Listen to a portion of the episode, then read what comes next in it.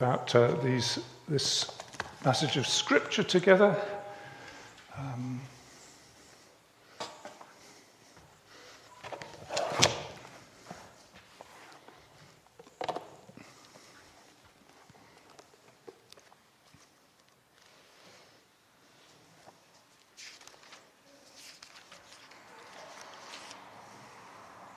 let's pray.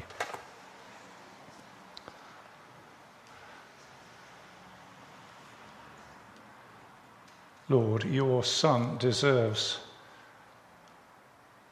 that people should know and feel and fully acknowledge how great He is. Please, as we come and look at this part of the Bible, will you show us Christ in His power and glory? Help the speaker, help us as we listen, and come by the power of your Holy Spirit upon our assembly now. We're just sinners with loads of shortcomings, but you are almighty. And we pray in Jesus' name. Amen. Question, first of all, real question. What noise does it make when you eat a carrot? Crunchy sort of noise? Sort of chewing? And the word you have for eating something like a carrot is to munch, isn't it? And in this passage of the Bible, that equivalent word is used for feeding on Christ. And I want so to speak about Christ this morning that we will have this thought that we want to munch on Him, to feed on Him to actively draw from Him all the goodness and grace and blessings and benefits that He has. Okay, let's. Uh, this passage has got all these things in it.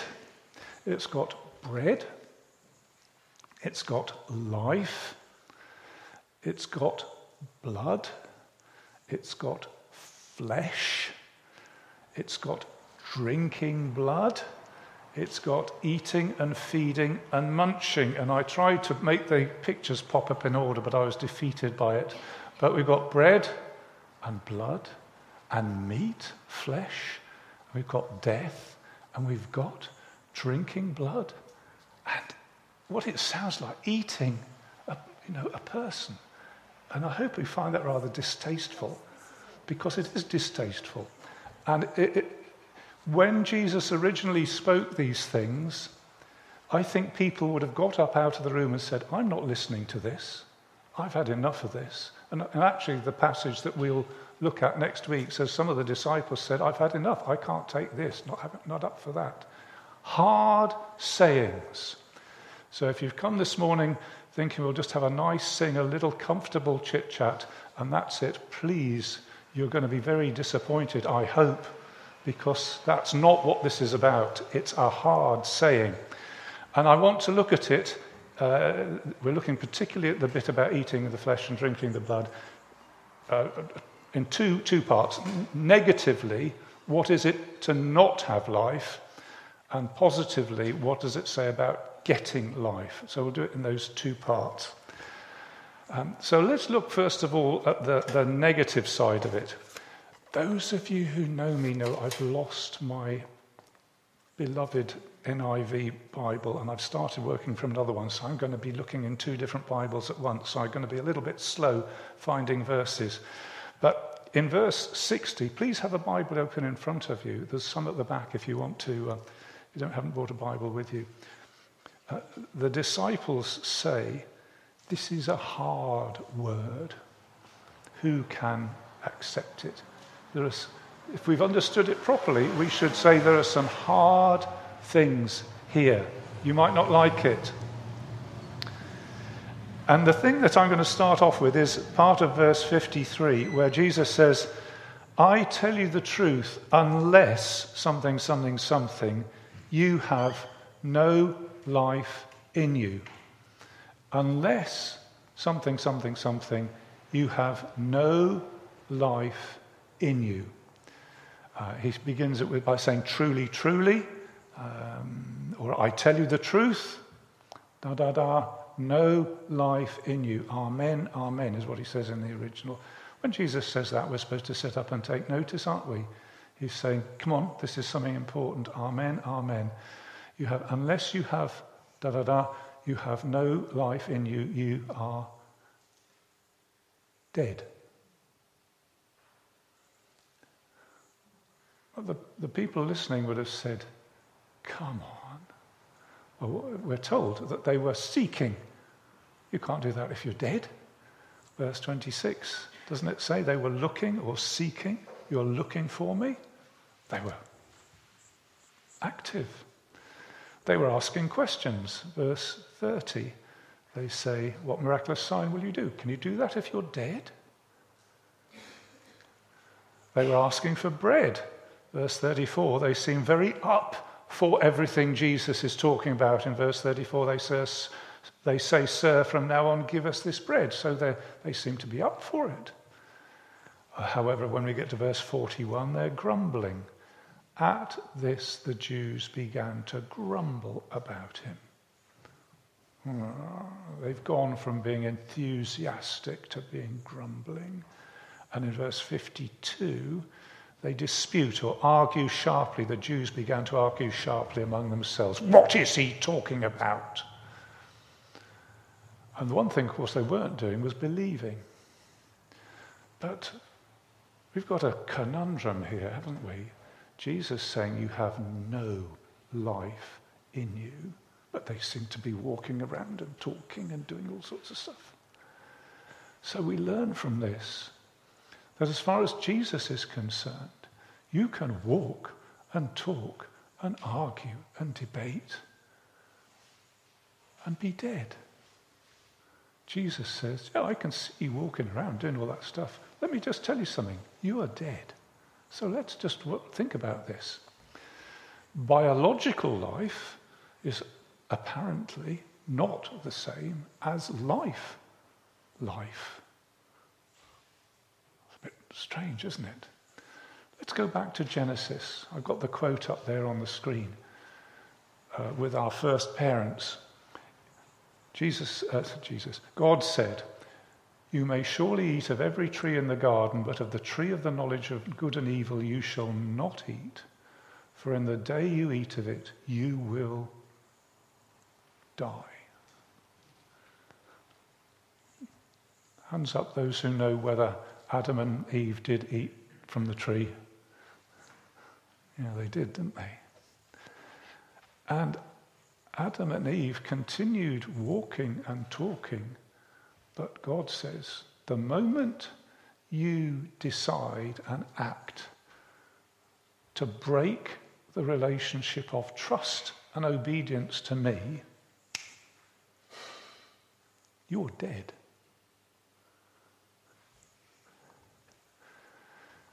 You, you, you, would expect, as soon as they go on whatever fruit it was, two corpses.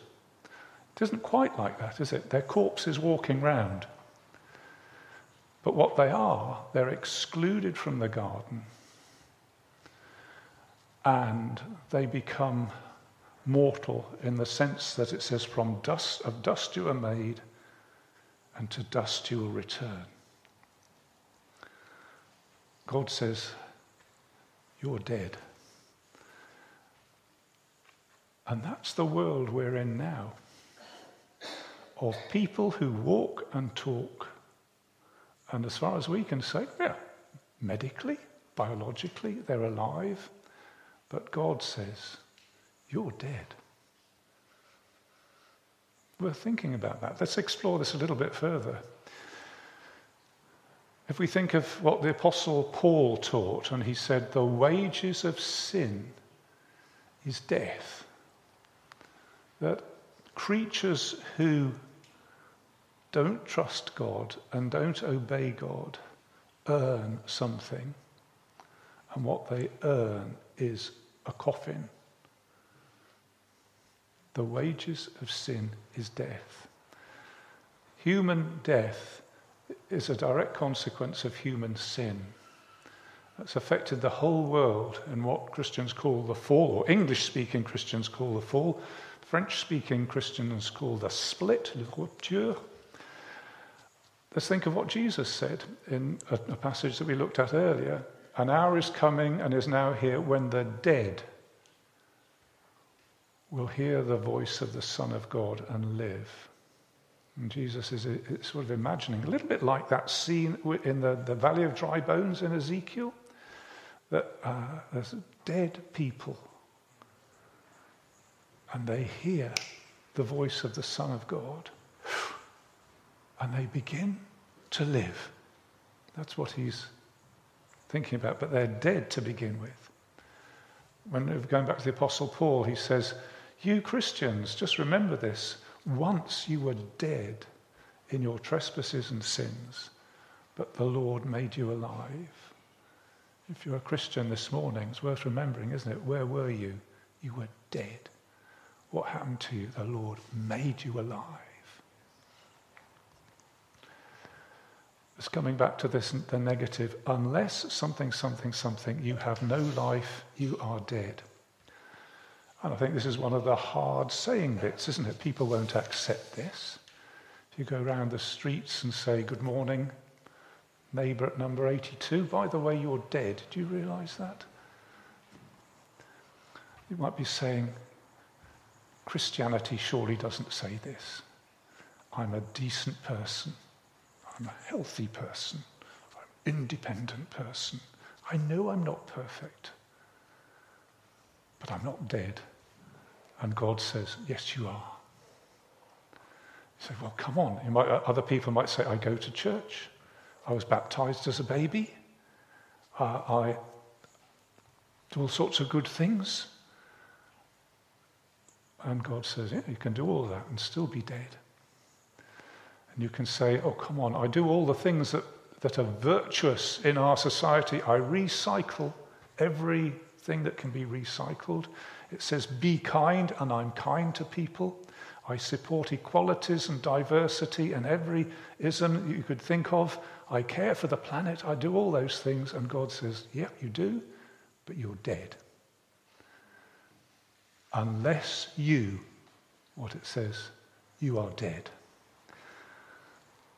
And I wonder whether you agree with Jesus in this, whether it comes as a shock or an affront or as something you say, actually, he's absolutely right. But he definitely says it. That's the first thing. If you have no life in you, you are dead. Let's think a little bit further on this. When Jesus says life, what is he talking about? He's talking about not just the sort of fragile biological life that we have. You know, we, we're strange sort of pinky, different coloured people, and if you put us under a steamroller, we get squashed and we don't live any longer. I mean, we're very fragile creatures. Don't try that experiment at home. But uh, Jesus is saying there is a, a quality of life that lasts forever, that is not just squashed out by some sort of physical accident. He talks about eternal life. He's talked about this a lot, but it's there in verse 47. I tell you the truth, he who believes has everlasting life. And it's uh, put in verse uh, 47 uh, I've got the wrong verse, have I? I will raise him up at the last day. Which verse is that? Mm, it is, perhaps it's 37, is it? Which one? 44. Oh, thank you very much. I will raise him up at the last day. This is what technically you'd call eschatological life. Eschaton means last, the last day. It goes to the last day and comes into its own at the last day, I will raise him up at the last day. That's something to look forward to, isn't it? To be raised on the last day. Uh, there's somebody being raised. Uh, verse 58 He will live. Oh, have I got the right verse? The one who feeds on me will No, this is the bread that came down from heaven. Your forefathers ate manna and died, but he who feeds on this bread will live forever. Folks, we're not in a crematorium now, are we? We're not at the graveside, but one day we will be. And at the crematorium, at the graveside, or at the cemetery, here are the words of Jesus. That's not the end. Doesn't have to be the end. He who believes on me, I will raise them on the last day. Eternal life is life that outlasts this world and belongs to the world of heaven and eternity. And Jesus says, that's life. And actually, you can start that life now. And if you're a Christian, that's what you have done. You have started the life of heaven, of eternity, of glory now. Might not seem like it, but, Jesus, that is the truth of it. And uh, in Colossians, and if you've been uh, joining the studies in Colossians, I think we're going to come to this next week, aren't we? Your life is hidden with Christ in God. When Christ, who is your life, appears, you also will appear with him in glory. And he says, Set your minds on that. Set your minds on Christ. Set your minds above where Christ is. Realize this is the life you've already started, this eternal heavenly life.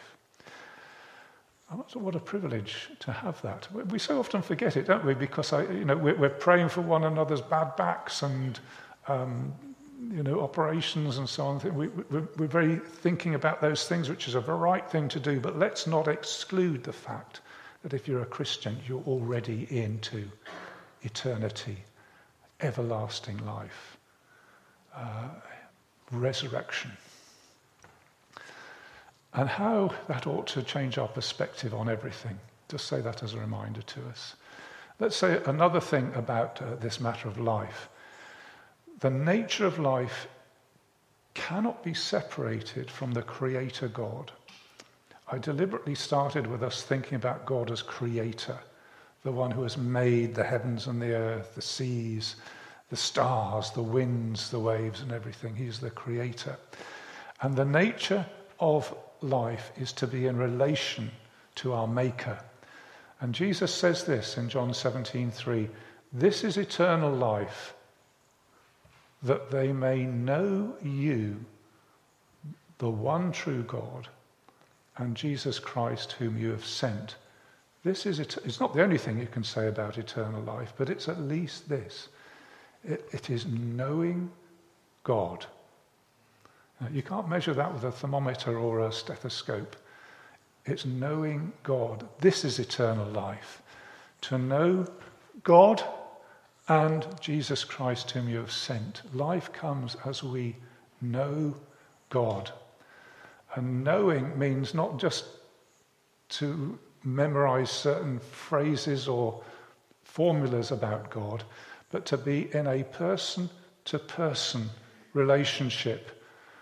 And a relationship not of conflict, but a, re- a, reconciled relationship. You know the difference between a relationship of conflict and a, and a happy relationship to be in a, a reconciled relationship with God and the one whom He has sent, Jesus Christ. Uh, and if you want to spell it out, it would be a, re- a relationship of reverence, of honor and worship, a relationship of dependence, a relationship of obedience, a relationship of love. To be in this relationship is to be in eternal life. This is eternal life, that they know the only God and Jesus Christ, whom he has sent. And I can ask this question Do you know God? Is that what your life is built on? That sinner though I am, failure though I often am, God knows me, and by his grace, I know him. And I can pray, Our Father in heaven, and know that that's my Father. This is eternal life, to know God. And if you don't know God, you don't have life. I just throw in this text because it's one of my favorites from Jeremiah. Let not the wise man boast in his wisdom. Let not the mighty man boast in his might. Let not the rich man boast in his riches, but let him who boasts boast in this, that he understands and knows me, that I am the Lord who does steadfast love, justice, and righteousness in the earth. For in these things I delight, says the Lord. That was the first bit about life, what it is if you don't have life. Let's think now about getting life. The purpose of this is to the purpose of this text is about getting life. If I am dead, how do I get life? And I want to say, uh, uh, I want to look into this text quite carefully and say, first of all, there is a deep mystery here. How does Jesus get life? Look at verse 57. Just as the living Father sent me, and I live because of the Father, etc. It talks about people people. But the first thing he says is, How does Jesus live? I live because of the Father. And who is the Father? He is the living Father. How does Jesus get life? He gets life like this the living Father, who is the fountain of life who is alive with life, who abounds in life, who is alive, the living Father, and his life flows over willingly, eternally, gloriously into the Son. I live because of the Father. The living Father, as the fountain of life, is bursting with life, and this life flows over into the Son fully, willingly, eternally, gloriously. It's a little phrase, but it says a lot, doesn't it? The living Father, I live because of him. That's how Jesus has life. He's the sent one. And I think, doesn't this elevate our thoughts of God? We're sort of having a little glimpse into the eternal reality of who God is and how the Trinity is the Father and the Son. And that life flows on. Let's go. How does Jesus give life? And let's look carefully at this text, verse 55, which says, um, Oh, have I got the right text? I don't think I have. I think I mean 56. Something, something, something remains in me, and I in him. This is uh, how, how life comes into, the, into a believer. Something, something, something. This person abides in me and I in him, or in, meaning him or her. We have the, the Father and the Son, and we have people drawn into such a relationship, such a relationship of closeness, that Jesus can say, This person abides in me. And Jesus can say, And I abide in this person. It's fairly mind blowing, isn't it? To think that we might abide in the eternal Son, and the eternal Son might live in us. But that's what it says. There's this close union between Christ and his people. And I'm not going to try and say I understand this or can explain it. I don't think it's meant to be understood and explained. I think it's just to be received by faith and wondered at. That is our identity as Christians. The Son is in the Father, the Father is in the Son. It says that in John 17 21. And in a similar way, but not exactly the same way, the believer is in the Son and the Son is in the believer. And this is the nature of what it is to be a Christian to be caught up into, I'll try and use my words cautiously, and I hope you let me do that and just get the idea. A Christian is caught up into the being of God, we in him and he in us. I think if we could grasp that, we would say that is amazing. But that's what being a Christian is. It's much bigger than we think, isn't it? I mean, God have mercy on us. Sometimes our idea of being a Christian reduces to is it me on the rota? And can I catch the bus in time to get to church? And that's sort of the main thing that we think, and so and so's got a poorly leg or something like that. And that's being a Christian. How, what a small version that is of what the real thing is. Abiding in God and the Lord living in us, the Almighty God. But I missed a bit out, didn't I? I missed the something, something, something, and that's what we need to get to. How does Jesus give life? It isn't just a sort of mystical um, closeness thing. There is a specific to this, and he specifies it by saying, offering his flesh to eat and his blood to drink. And this is something. So let's just see what he, he, he, says. We've moved, as it were, uh, this is my illustration of it, from the baker's shop to the butcher's shop. So down London Road we have uh, patisseries and uh, bread shops, and then we've got butcher's shops. And he's moved from the baker's shop from Forfar's to whatever the name of the butcher's is, which I don't know. Like that. Why? Let's just check that what I'm saying is correct. Verse 51 I am the living bread that came down from heaven. End of the verse. This bread is my flesh. If you're German speaking, that would be the German word for meat, I think. This bread is my flesh.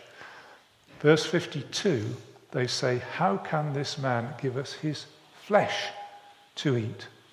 You know, flesh, this stuff. Verse 53 Unless you eat the flesh of the Son of Man and drink his blood, you have no life in you. That was the unless. Unless you eat his flesh and drink his blood, you have no life in you. Verse 54 Whoever eats my flesh and drinks my blood has eternal life, and I will raise him up at the last day. Verse 55 My flesh is true food, and my blood is true drink. That's the real stuff. You know, the bread that you eat, even if you get it organically made from individually labeled oats or grains or something, that's not bread. That's something approximating to bread. The real bread is Jesus. Verse 56 Whoever eats my flesh and drinks my blood remains in me. Do you see something's being emphasized here? Verse 57 Just as the living Father sent me and I live because of the Father, so the one who feeds on me, munches on me, will live because of me. So he's moved to this idea of flesh. And why has he done this? Why is it so important? And this is where I think the Jews would have strongly objected. Not only is it just distasteful, but it's specifically distasteful to, a Jewish audience. And we can we say, you know, I came along to church this morning, I thought I'd get something nice, and instead I've got gallons of blood. It's, it's like being in a, um, what's the word for the place where they slice up cows? Abattoir. It's like being in an abattoir this morning. Blood all over the place. It's violent, it's unnatural, it's bloody, it's gory, it's off putting. It's completely unacceptable. You know, I'm a vegetarian and I've come along here this morning uh, uh, uh, and, I'm getting all this blood stuffed down my throat. It would be completely unacceptable to a Jewish audience because they would say, you know, we've been taught in our, by Moses that blood is a very special thing. Can I just be turned down a tiny little bit because I'm just a little bit? Thank you.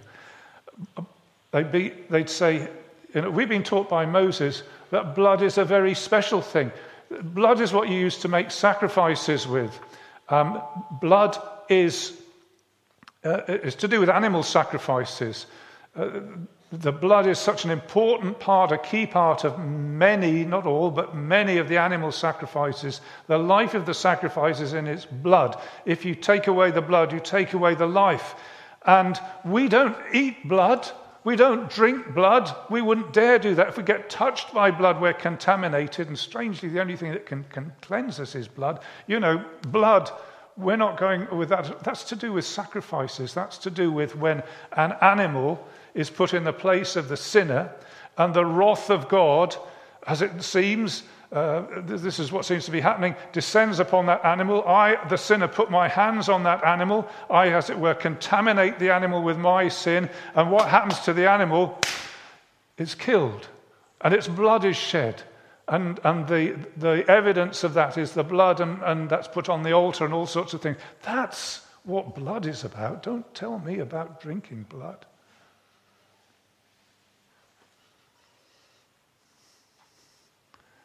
To do with sacrifices. Why does Jesus go out of his way to be so unacceptable in what he says? And the answer is exactly for this reason. Because when he dies and shed his blood, it will be a sacrifice. And he will substitute for the sinner like an animal, except he's a proper substitute because he's a man. And when all my sin on him is laid, he will get the results of my sin and he will die under the wrath of God.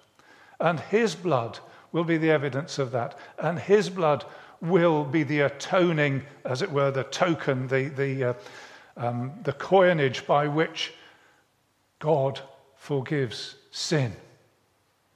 That's why he uses it, because he will be a, a blood sacrifice. He will be a blood sacrifice. The animal substituted, but on the cross, the place of violent, unnatural, hideous, awful death, Jesus substitutes for the sinner. And he went there for you and me, didn't he? That's what it took to save you and me. If he hadn't gone to the cross, we would still be in our sins, wouldn't we? Nothing less than the blood of Jesus will do to save me. That is what is needed to solve the problem of eating the forbidden fruit, as it were, to solve the problem of sin, to solve the problem of death, going from dust to dust. That is what is needed to give the answer at the cemetery, at the graveside, at the crematorium. Jesus' blood. That is the thing that solves the relationship problem between me and God and brings me close because he died and shed his blood.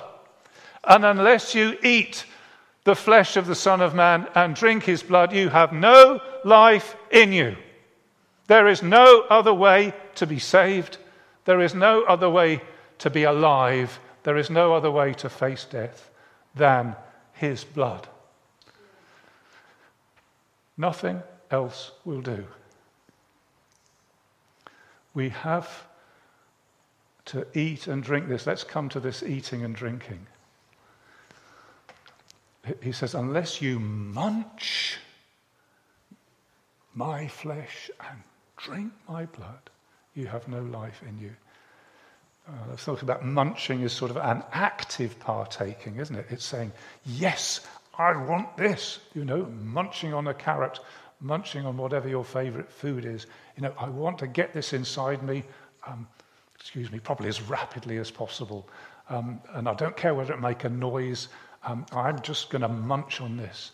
And Jesus is saying, I offer myself to you and invite you to eat your fill of the benefits of my cross, to take into yourself the amazing grace that the promises of Christ bring. Now, you might be thinking, well, hold on a minute, isn't this, isn't it actually talking about the Mass?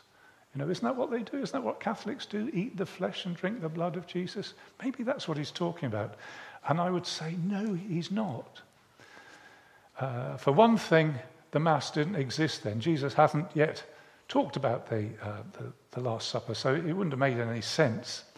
And clearly, he's not talking about literal things, he's talking metaphorically about faith. He who comes to me, he says, eats uh, shall not hunger. That's in verse 35. He who believes in me shall never thirst. He's talking metaphorically about this faith appropriation relationship. Um, and I ask, is that for you? Uh, do you so see your need that you say, I need him? And do you so see his suitability as a savior? And you're so convinced by what happened on the cross, you say, if he says that does the trick, I am absolutely up for that. It absolutely fits my need. And I'm going to say yes, yes, yes to the Lord Jesus. That's absolutely what I want. Will you eat his flesh and drink his blood in that sense? A little bit like David. That's why I took some time to do that this morning. David didn't drink the blood of his men because to do so would say, I agree with it and I am happy to partake of the benefits of it. And if we drink the blood of Jesus, we say, I agree. It's a humiliating thing to say, isn't it? Because by nature we would say, I don't need help with my life. I'm okay. I don't need anybody to die for me. That's what human pride says. And Christ brings us the point of saying, actually, I'm such a scumbag. My sin is so awful and abominable. I do need that. I need it. I accept it. I embrace it. Of course, there is, a, a, a there is a, an implication for communion because we're saying exactly the same thing when we come to the communion table. So it's not completely divorced from the communion table. Because when we come to the communion table, we eat and drink and we say, I willingly accept what Christ did for me. And I take it in. And it's an invitation. You know, the, the reason this passage is here to say, please do. You know, it's on offer. Jesus is offering himself. Why not eat and drink of this amazing food that is provided? So, to summarize what we've been uh, thinking about this morning, we started off on the negative and said uh, having no life. And Jesus putting it to us, we need to accept this. By nature, we do not have the eternal life that we need. The eternal life is knowing God. That's eternal life. That's something that Adam lost by his sin when he fractured that relationship with God. And even as we walk around, by nature, we are dead, cut off from the true source of life. If you like, life has become two dimensional and monochrome when real life is three dimensional and in full color. And I ask first, do you agree with this hard saying?